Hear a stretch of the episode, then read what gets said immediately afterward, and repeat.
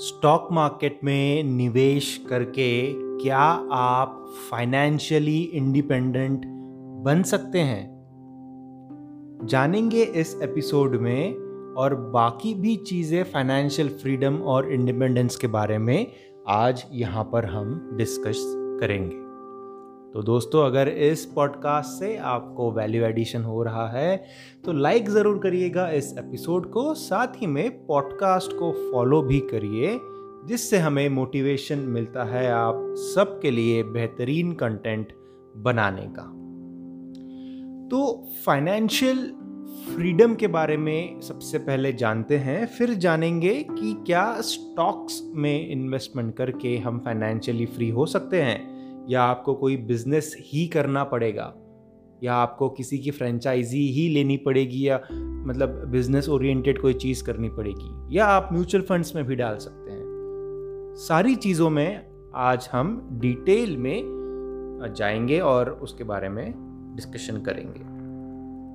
तो financial freedom का मूल रूप से अगर आप अर्थ समझेंगे तो वो ये होता है कि आपको हर महीने जितने भी पैसों की ज़रूरत पड़ती है, वो अगर आपको एक ऐसे सोर्स से आए जिसके लिए आपको महीने भर में कोई भी एक्टिव काम नहीं करना पड़े, तो उस केस में कहा जाता है कि आप फाइनेंशियली फ्री है, फाइनेंशियली इंडिपेंडेंट है।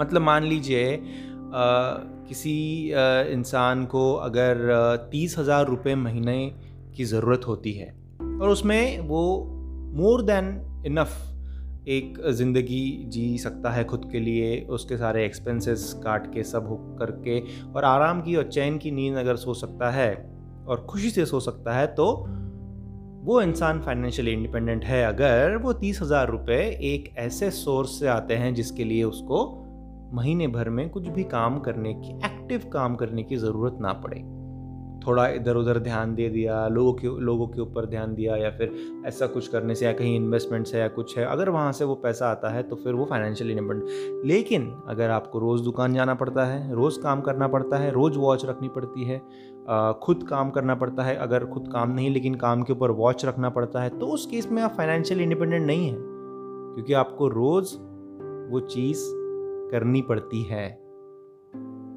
और कल को चल के अगर वो लोग आपके लिए काम करना बंद कर दे, या आपका बिजनेस कम हो जाए, या फिर ऐसा कुछ हो जाए, तो फिर वो वो जो 30,000 50,000 जो भी रुपये आपको आता है वो शायद ना आए आपके पास, तो उस केस में आपको फाइनेंशियली इंडिपेंडेंट नहीं कहा जाएगा। फाइनेंशियली इंडिपेंडेंट एक इंसान तब हो सकता है जब कुछ भी हो जाए लेकिन उसको वो जो रेगुलर सोर्स ऑफ इनकम है वो आते ही रहेगी, राइट? मतलब मार्केट में मंदी आ जाए, या कुछ एम्प्लॉयज़ छोड़ के चले जाए, या फिर बिजनेस बंद पड़ जाए, या कुछ भी हो जाए, लेकिन वो सोर्स जो है वो हमेशा बरकरार रहेगा। ये है डेफिनेशन मूल रूप से फाइनेंशियल फ्रीडम का। उसमें कहीं पर भी ये नहीं है कि आप को 1,00,000 रुपये ही आने चाहिए महीने के, या 2,00,000 रुपये ही आने चाहिए तभी आप फाइनेंशियल इंडिपेंडेंट है, ऐसा कुछ नहीं है। एक इंसान जो 10,000 रुपये महीने का कमाता है वो भी फाइनेंशियल इंडिपेंडेंस गेन कर सकता है, हालांकि कठिन है आज के डेट में, फिर भी 15-20,000 रुपये में भी फाइनेंशियल इंडिपेंडेंस लोग पा सकते हैं। अगर किसी का खर्चा सिर्फ 5,000 रुपये का है, दूर दराज में गाँव में जाएंगे भारत के, और किसी को आप मतलब काफ़ी लोग हैं ऐसे जिनको आप अगर कहेंगे कि 15-20,000 रुपये महीने के, तो वो बहुत खुशी से वो चीज़ ले लेंगे। और ऑन द कॉन्ट्री, अगर आप ऐसे भी लोग हैं जिनको आप 5,00,000 10,00,000 रुपये महीना देंगे, फिर भी वो लोग फाइनेंशियली फ्री नहीं हो पाएंगे, राइट? तो ये इसमें पैसों की बात नहीं है, बात बस ये है कि आपकी नीड्स, आपकी जो ज़रूरतें हैं वो पूरी अगर हो जाती हैं तो आप फाइनेंशियली इंडिपेंडेंट बन जाते हैं, राइट? तो हमें काम तो हमेशा के लिए नहीं करना है ना, क्योंकि जॉब 9 to 5 का जॉब हो गया, या फिर बिजनेस में भी काफ़ी प्रेशर, टेंशन, कंपटीशन है, बहुत सारी चीज़ें हैं। 50-55 के बाद काम यूजुअली लोग नहीं करना चाहते हैं, बट बहुत लोगों को करना भी पड़ता है, जो भी जिसकी भी सिचुएशन हो उसके हिसाब से। जो 20 से 30 के एज ग्रुप में है या 30 टू 35 भी आप पकड़ सकते हैं, उन्होंने अगर ये टारगेट लेकर के चला कि 45-50 में उनको रिटायर होना है, तो मेरे ख्याल से एक अच्छा गोल वो खुद के लिए सेटअप कर सकते हैं, खास करके 20 से 30 के बीच में जो लोग हैं। अगर वो ये डिसाइड करते हैं कि 45 तक रिटायर होना है, तो काफ़ी अच्छी पोस्ट रिटायरमेंट लाइफ वो लोग जी सकते हैं। मतलब इसके ऊपर हमने काफ़ी सारे और भी एपिसोड्स किए हैं, उसके डिटेल में नहीं जाएंगे। आते हैं स्टॉक्स के ऊपर। अब क्या स्टॉक्स में ऐसी सुविधा है कि आप इन्वेस्ट कर दें बहुत सारा पैसा और बाद में कुछ सालों में वो आपको मंथली इनकम दे पाए? तो जी हाँ, स्टॉक्स में ये सुविधा उपलब्ध है। आप इन्वेस्ट कर सकते हैं, फ़ायदा ले सकते हैं मार्केट के जो उतार चढ़ाव है उसका, और आपको डिविडेंड्स के रूप में इनकम भी आएगी स्टॉक्स से। वो हर महीने नहीं होती है, जब भी कंपनी डिविडेंड डिक्लेयर करता है उस समय आपको वो इनकम आएगा, लेकिन ये काफ़ी अच्छी और हेल्दी इनकम होती है। अगर आपका अच्छा खासा इन्वेस्टमेंट है किसी भी स्टॉक में, और ख़ास करके बड़े स्टॉक्स में, बड़ी कंपनीज़ में, तो वो लोग अच्छा डिविडेंड डिक्लेयर करते हैं और वहाँ से आपको काफ़ी हेल्दी इनकम आती है। फिर चाहे म्यूचुअल फंड्स की भी बात आप ले लो, तो म्यूचुअल फंड्स में भी हर महीने डिविडेंड देने वाली कुछ स्कीम्स है। अगर आप डिविडेंड ऑप्शन चुनते हैं तो करीबन 10% साल का, या कुछ म्यूचुअल फंड्स में 12% साल का भी डिविडेंड आता है। 12% साल का मतलब 1% हो जाता है एक महीने का। मतलब अगर 20 लाख रुपए फॉर एग्जांपल, अगर 20 लाख रुपए आपके किसी भी डिविडेंड म्यूचुअल फंड में हैं, तो आपको हर महीने का 20,000 रुपया मिलता है, 1%, राइट। तो हर महीने का 20,000 रुपया 20 लाख रुपए का इन्वेस्टमेंट है, तो बहुत ही अच्छी बात है। हालांकि 12% थोड़ा ज़्यादा हो गया, आप 10% या 8% का डिविडेंड पकड़ सकते हैं, क्योंकि मार्केट जब अच्छा नहीं कर रहा होता है तो फिर 8% का डिविडेंड एक आइडियल डिविडेंड होता है। फिर भी अगर 20 लाख के ऊपर में 20,000 की जगह आपको 15,000 के आसपास की भी अगर रकम मिलती है, तो वो बहुत ही फ़ायदेमंद रहेगी आपको, आपके फ्यूचर में फाइनेंशियली इंडिपेंडेंट होने के लिए।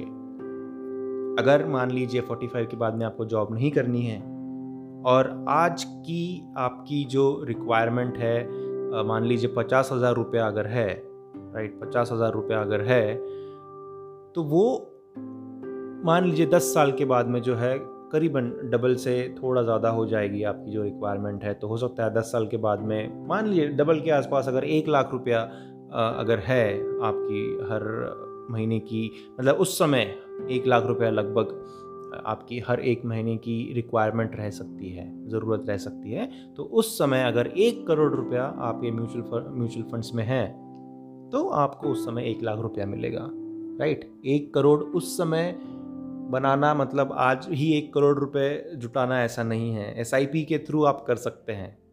आप अगर 10-15 हज़ार रुपये भी इन्वेस्ट करते हैं, ये डिपेंड करता है एज ग्रुप के ऊपर, कौन से इंस्ट्रूमेंट में आप डालते हैं। फिर भी एक एवरेज के तौर पे मैं आपको एग्जांपल देता हूँ कि आप 10-15 हज़ार रुपये हर महीने का डालेंगे फॉर अराउंड मेरे ख्याल से कुछ 15 सालों के लिए। 15 सालों के लिए अगर आप ये करते हैं तो करीबन 1 करोड़ रुपया बन जाता है।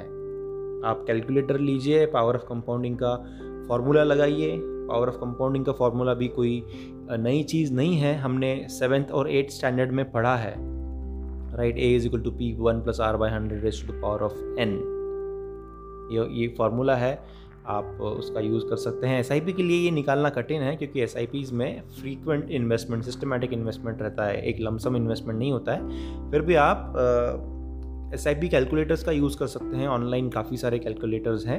एक मोटा मैं आपको बता रहा हूँ, एग्जैक्ट अभी मुझे फिगर्स याद नहीं है, बट हमने इसके ऊपर भी पॉडकास्ट किया है, इंग्लिश पॉडकास्ट में हमने डिस्कशन किया है कि आप कैसे 40 की उम्र तक 1 करोड़ रुपए जुटा सकते हैं। तो जितना मुझे एक रफ़ फिगर याद आ रहा है, करीबन 18 सालों में अगर आप कुछ 12-15% का गेन पकड़ते हैं हर साल का, और अगर आप 10-12 हज़ार रुपया हर महीने का अगर जुटाते हैं SIPs में, तो भी आपको 1 करोड़ रुपए का फिगर अचीव हो जाएगा। उस पॉडकास्ट की लिंक मैं इस डिस्क्रिप्शन में डाल दूंगा, उसको आप रेफ़र कर सकते हैं। और जल्द ही हम हिंदी में भी वो एक पॉडकास्ट रिकॉर्ड ज़रूर करेंगे कि 40 की एज तक 1 करोड़ रुपया कैसा कमाएं। तो जब वो एपिसोड हम रिलीज़ कर देंगे बहुत जल्द, तो आप उसको भी एक बार रेफ़र कर सकते हैं, राइट। तो फाइनेंशियल फ्रीडम आप स्टॉक्स से अचीव कर सकते हैं, म्यूचुअल फंड से अचीव कर सकते हैं। म्यूचुअल फंड और या फिर स्टॉक्स हो, ये लगभग एक ही चीज़ है, राइट। ज़्यादा कुछ फ़र्क उसमें है नहीं। तो स्टॉक मार्केट्स फाइनेंशियल फ्रीडम हमें देंगे, उसके पीछे का एक ड्राइविंग फोर्स क्या है जो आपको ध्यान में रखना चाहिए और उसकी हेल्प लेनी चाहिए। अब यहाँ पर 2 चीज़ें हैं जिसकी आपने हेल्प लेनी चाहिए, जो आपने समझना बहुत ज़रूरी है। पहला तो है कि मार्केट खुद, राइट। आप जितने भी पैसे इन्वेस्ट करते हैं मार्केट में, तो मार्केट का काम हो जाता है कि उसको ऊपर ले जाना। आपको रोज़ सुबह उठ के उसके ऊपर काम नहीं करना है, आपको रोज़ सुबह उठ के लैपटॉप नहीं चालू करना है। अगर आप लैपटॉप चालू रखेंगे तो ही आपके पैसे बढ़ेंगे, ऐसा नहीं है। मार्केट खुद ब खुद आपके पैसे बढ़ा देगा। तो ये कितनी ज़्यादा अच्छी बात है।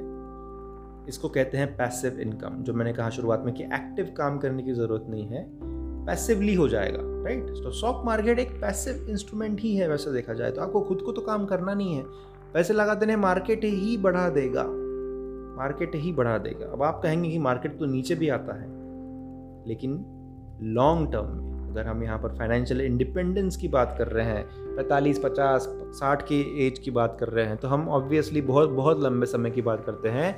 और बहुत बहुत लंबे समय में, मैं सिर्फ बहुत नहीं कर रहा हूँ, बहुत बहुत लंबे समय में स्टॉक मार्केट्स कभी नीचे नहीं आते। अब इस बात की तो मैं आपको गारंटी भी दे सकता हूँ कि बहुत बहुत लंबे समय में, 10-15 साल में स्टॉक मार्केट्स कभी नीचे नहीं आते। स्टॉक मार्केट्स हमेशा ऊपर ही रहेंगे। 2-3 साल, 4 साल मैक्सिमम आप पकड़ ले कि स्टॉक मार्केट्स हो सकता है कि नीचे रहे, या आपने कभी इन्वेस्ट किया हो तो उसके भी नीचे प्राइस दिखे, लेकिन 15 साल में, 10 साल में स्टॉक मार्केट ऊपर ही रहेंगे। तो आपको सिर्फ उसको पैसे देने हैं आपके, वो आपके पैसे ऊपर कर देगा। और स्टॉक मार्केट से ज़्यादा रिटर्न्स कमाने वाला दूसरा इंस्ट्रूमेंट, एक जनरलाइज्ड व्यू अगर ले तो, नहीं है अपार्ट फ्रॉम खुद का बिजनेस। अब रियल एस्टेट भी है, रियल एस्टेट एक अच्छा ऑप्शन है, लेकिन थोड़ा डिपेंड करता है बहुत सारी चीज़ों के ऊपर में। हम कहाँ प्रॉपर्टी ले रहे हैं, कैसे कर रहे हैं, क्या कर रहे हैं, बहुत सारी चीज़ें। स्टॉक रियल एस्टेट भी एक अच्छा एसेट है, nothing against real estate as an asset, लेकिन खुद का बिजनेस ही एक दूसरा ऑप्शन है जो स्टॉक मार्केट से ज़्यादा आपको एक जनरलाइज व्यू अगर आप लेते हैं तो कमा करके देगा, ठीक है। तो स्टॉक्स एक बेहतरीन इंस्ट्रूमेंट है फाइनेंशियल इंडिपेंडेंस गेन करने के लिए, क्योंकि इसमें मार्केट खुद काम करता है, पैसिव इनकम है, पैसिव वर्क करना है, कुछ करना नहीं है, राइट। दूसरी चीज़ जो ज़रूरी है यहाँ पर आपको जानना कि टाइम भी आपका साथ देता है। Time in the form of power of compounding आपका साथ देता है, मतलब आपके 2 दोस्त हैं यहाँ पर, आप अकेले नहीं हैं इस जर्नी में। आपके साथ मार्केट भी है, आपके साथ समय भी है, जो कि पावर ऑफ कंपाउंडिंग की हेल्प से आपके पैसे दुगुना तिगुना कर देते हैं, राइट। तो पावर ऑफ कंपाउंडिंग अगर नहीं होता, सिंपल इंटरेस्ट अगर रहता था, तो फिर वही चीज़ करने के लिए आपको तो 100 साल लग जाते थे, 100 क्या उससे भी ज़्यादा साल लग जाते हैं। लेकिन पावर ऑफ कंपाउंडिंग का जो मैजिक है, उसके वजह से आपके पैसे बहुत ज़्यादा, मतलब आखिर में, शुरुआत में आपको उसका इफेक्ट कम दिखेगा, बट आखिर में जैसे आप जाएंगे, आखिरी के 3-4 सालों में वो पहले के पूरे 10 साल को पीछे छोड़ देगा। आखिरी के 3-4 साल जो है वो पहले के 10 सालों को पीछे छोड़ देंगे। इतना पावर है पावर ऑफ कंपाउंडिंग का। तो ये दोनों चीज़ें आपके साथ काम करेंगी जब आप स्टॉक्स के थ्रू फाइनेंशियल इंडिपेंडेंस गेन करना चाहेंगे। अगर आप कोई दूसरे ज़रिए से करना चाहेंगे, खुद के बिजनेस से करना चाहेंगे, तो बहुत ही अच्छी बात है, लेकिन बिजनेस जो है वो आपको एक्टिव वर्क का डिमांड करेगा, एक्टिव वर्क आपको करना पड़ेगा उसमें फिर पावर ऑफ कंपाउंडिंग उसमें भी काम करता है, power of compounding business, but पैसों के सेंस में नहीं, आपके रीच के सेंस में, आपके कस्टमर बेस के सेंस में, वहाँ पर पावर ऑफ कंपाउंडिंग काम करेगा, डेफिनेटली करेगा, राइट। और समय के साथ में बिजनेस में भी ग्रोथ अच्छी होती है अगर आप अच्छा कर रहे हैं, बट बहुत ज़्यादा कॉम्पिटिशन है, बहुत बहुत सारी चीज़ें हैं जो एंटरप्रेन्योर्स हैं वो जानते हैं कि कितनी सारी डिफ़िकल्टीज फेस करके कोई एक बंदा बहुत अच्छा कर लेता है। तो वो तो ऑप्शन है ही, लेकिन अगर आप पैसे दे सकते हैं मार्केट को और मार्केट खुद ब खुद बढ़ा सकता है तो उससे भी अच्छी चीज़ नहीं है, राइट। अब वॉरेन बफे जो कि दुनिया के सबसे बेहतरीन इन्वेस्टर्स, मतलब 92 साल के वो हो चुके हैं वॉरेन बफेट, और उन्होंने 52 की एज के बाद में उनका 98% वेल्थ एक्यूमुलेट किया है। तो वॉरेन बफेट इतने रिच इसलिए नहीं बने हैं कि वो हर रोज़ स्टॉक मार्केट्स में काम करते हैं यानी इन्वेस्ट करते हैं, इसलिए नहीं बने कि वो हर रोज़ सुबह 9 बजे उठ के लैपटॉप शुरू करते हैं, ट्रेडिंग करते हैं और 3-3:30 बजे लैपटॉप बंद करते हैं, इसलिए नहीं बने। उन्होंने सिर्फ अच्छे डिसीजंस लिए। हो सकता है 1-2 साल ऐसे भी गए हों जब उन्होंने कुछ भी इन्वेस्ट ना किया हो, सिर्फ पुराने इन्वेस्टमेंट्स पे ही वॉच करते गए, राइट। तो ये ऐसी फील्ड है जहाँ पर आपको हर रोज़ मार्केट में देखना, करना, ये सब करने की ज़रूरत नहीं है। आप कुछ समय पे अच्छे डिसीजंस लीजिए लाइफ में। जैसे कोविड का फॉल आया था, 40% मार्केट गिरा, ऐसे कुछ सिचुएशंस आते रहेंगी। अब कोविड का फॉल मिस हो गया, कोई बात नहीं, अगर हुआ है किसी का तो कोई बात नहीं, आप फिर से एक बार इस प्रकार के फॉल का वेट कर सकते हैं और उसमें एंट्री ले सकते हैं, ठीक है। तो वॉरेन बफेट से सीखिए। 52 की एज के बाद में 98% वेल्थ आई है, दुनिया के टॉप 10 लोगों में आते हैं, रिचेस्ट लोगों में। लिस्ट थोड़ी ऊपर नीचे होते रहती है, बीच में टॉप 5 में भी थे, तो टॉप 10 में वो आते हैं। इतने रिनाउंड इन्वेस्टर हैं। बाकी के जो आते हैं जैसे मार्क जकरबर्ग उसमें है, इलॉन मस्क उसमें है, जेफ बेजोस उसमें है, ये लोग क्या काम करते हैं? इन लोगों का कुछ दूसरा काम है, right. They are not investors, invest नहीं करते। वॉरेन बफेट एक इन्वेस्टर है, वो अच्छी कंपनीज में इन्वेस्ट करते हैं, कंपनीज को खरीदते हैं, कंपनीज को चलाते हैं, राइट। उन्होंने कोई सॉफ्टवेयर नहीं बनाया जैसे मार्क जकरबर्ग ने बनाया, उन्होंने कोई रॉकेट्स नहीं बनाए जैसे एलॉन मस्क ने बनाए, उन्होंने कोई ई-कॉमर्स की वेबसाइट नहीं शुरू की जैसे अमेज़ॉन के जैसे जेफ बेजोस ने की। उन्होंने सिर्फ दूसरी कंपनीज में अपना पैसा लगाया और वो आज फाइनेंशियली इंडिपेंडेंट है, राइट। अगर वो चाहे तो कुछ भी काम ना करे, फिर भी उनको उसकी मतलब उनकी रिक्वायरमेंट से तो ज़्यादा पहले से ही आ रहा है, और अभी भी वो उनके मतलब उनके जो शुरुआती दिनों के जो घर था उनका ओमाहा में, वहाँ पर ही रहते हैं, जो कि किसी भी अमेरिकन सिटीज़न के लिए अफोर्डेबल है।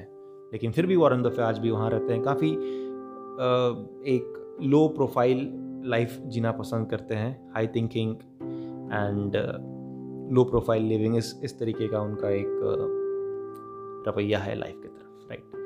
तो 92-year-old से हमने सीखना चाहिए जो हमने 7th और 8th स्टैंडर्ड में, मतलब जब हम 15 साल के थे तब हमने जो चीज़ें सीखी है वो आज एक 92 साल का इंसान हमें फिर से एक बार याद दिला रहा है, राइट। पावर ऑफ कंपाउंडिंग का formula A = P1 + R/100 raised to the power of n। इस फॉर्मूले को याद करके रखिए, हो सके तो कहीं लिख के रखिए, आपके लैपटॉप के स्क्रीन सेवर में या कहीं, सो दैट आपको ये याद आते रहे और आप आपकी जर्नी जो है फाइनेंशियली फ्री बनने की उसमें कोई कसर ना रखें। दोस्तों बहुत बहुत शुक्रिया आखिर तक इस एपिसोड को सुनने के लिए। आपको वैल्यू एडिशन हुआ होगा तो like, share, subscribe, comment, follow, ये सारी चीज़ें ज़रूर करिए। इससे एल्गोरिदम को पता चलता है जो भी प्लेटफॉर्म पे आप सुन रहे हैं, Spotify, Apple podcast, Google podcast, algorithm को पता चलता है कि लोग इस पॉडकास्ट को पसंद कर रहे हैं। बहुत बहुत शुक्रिया आपका कीमती समय देने के लिए। जल्द मिलूंगा आपसे, धन्यवाद।